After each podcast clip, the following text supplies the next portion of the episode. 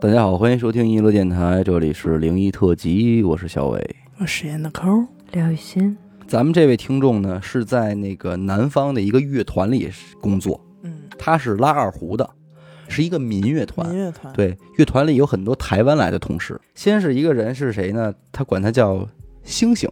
嗯，为什么呢？说这哥们儿长得特别像星星，哪个星星？星 星。反犬牌那个，对，就是眉眼之间特别像星星，所以就管他叫星星了。啊星星是拉大提琴的嗯啊，拉贝斯的。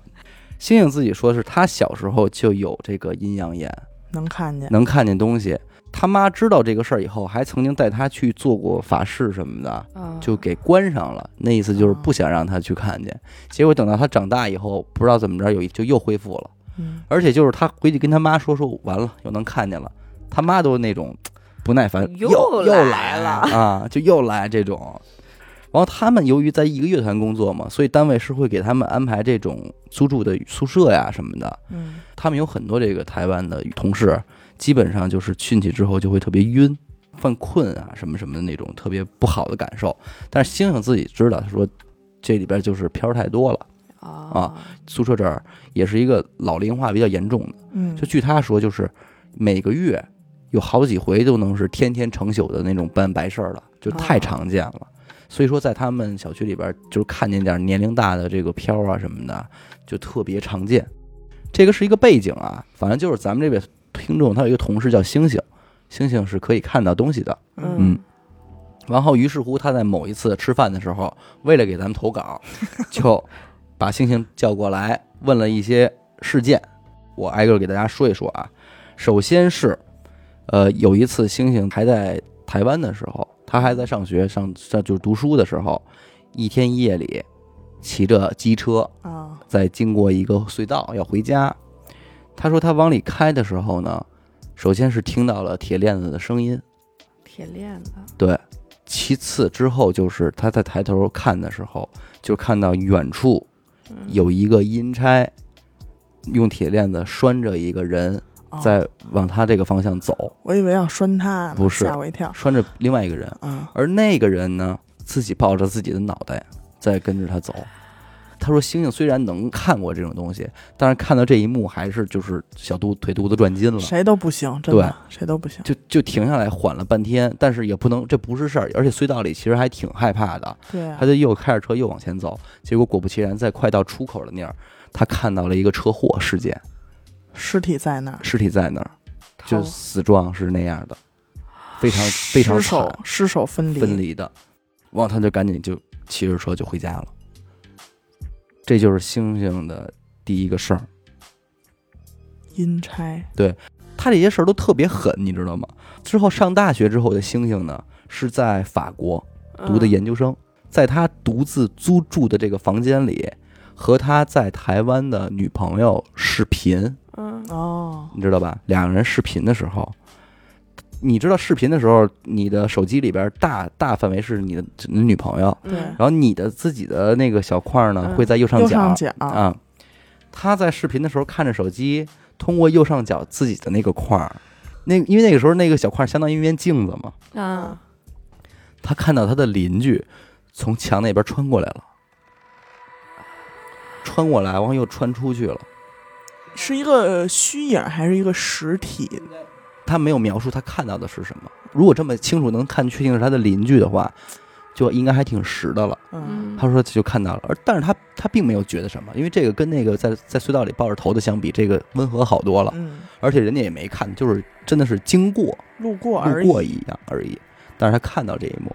然后他还跟他那个女朋友说呢，说哎，我刚才看到我邻居过来了。但是他女朋友是一个完全不信这些事儿的人，哦啊你能明白？就是说，就是不信你吓唬我什么什么的。然后直到是过了两天以后，警察来敲门，是要调查一些事情，因为你的邻居在隔壁去世了。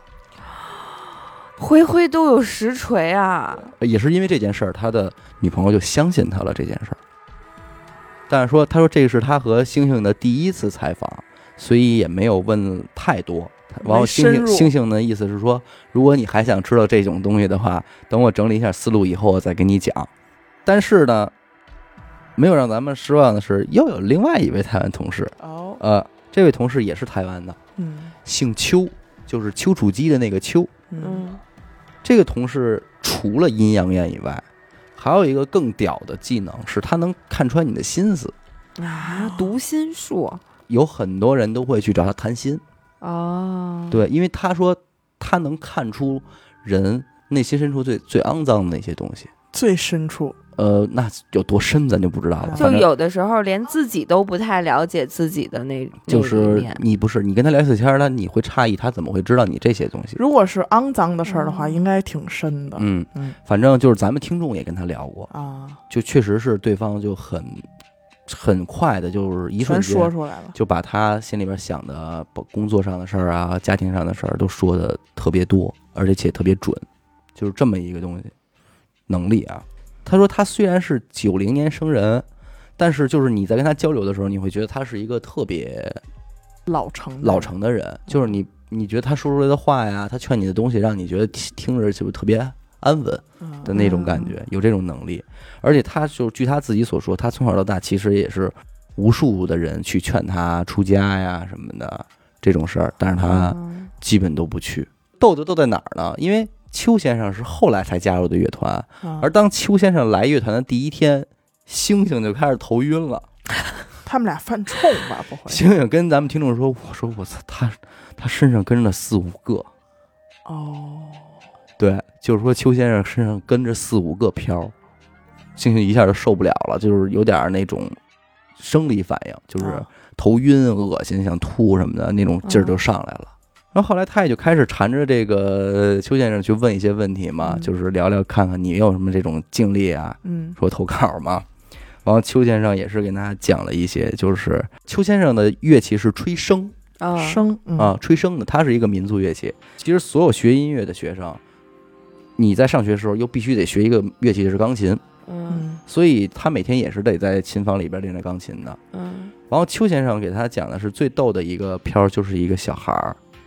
每天都在琴房里边儿，就想让他弹琴，嗯听哦他弹琴，听他弹琴，而且是有的时候还会上他的身，他弹。嗯，我而且弹一说会儿对，而且不谈别的，只谈哈农。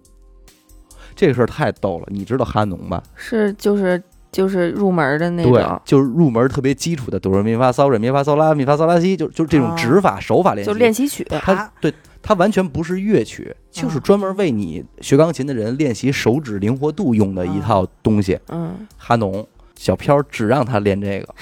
练别的不行，因为他那个刚入门的小孩儿，他就他只弹会那这看个这个。对，然后这个是最逗的。听众说，邱师傅也由于心比较善良，所以从来也没有拒绝过。啊，嗯就是你想弹我就让你弹。嗯陪你玩会儿对然后还有一次是说，他有一次在回家路上看到有一个飘在树上逗猫玩儿树上啊，逗猫都一群猫，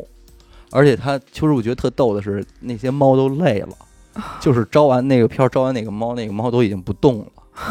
然后他就看着觉得特好玩儿，结果忽然飘发现他了，啊，就哎你能看见我，嗯啊，然后就冲他就飘过来了，你知道吗？但是就邱师傅还比较屌的是哪一点呢？他如果就是想抗一下是怎么着，反正飘只要碰着他，它就能散。对，然后这帮猫就特兴奋，就全都踪过来了。为什么呢？因为有他在，就没有飘逗他们了，所以他的猫缘也特好。啊嗯，然后说还有一次特别搞笑的是什么呢？由于他们单位附近不是老年的飘居多吗？嗯然后去年有一场音乐会，曲目都非常经典，哇，那想所以必也是上座率很高啊，所以音乐会会有很多非常传统的曲目。他说，比方什么《丰收锣鼓》啊、京剧的《乱云飞》啊、《月儿高》之类，就是这种老一辈儿非常喜欢的曲目。所以当天他说发车前往这个音乐厅的时候，邱先生说：“说我操，车上拉了一堆，都奔这个来的对，就是就搭着车跟他们去音乐厅，然后听完了一场音乐会，啊，然后邱先生自己都说说那天晚上那天晚上一路上头都超级痛， 蛮痛，对， 用台湾话说是超级 痛，恶心想吐，难受了一路。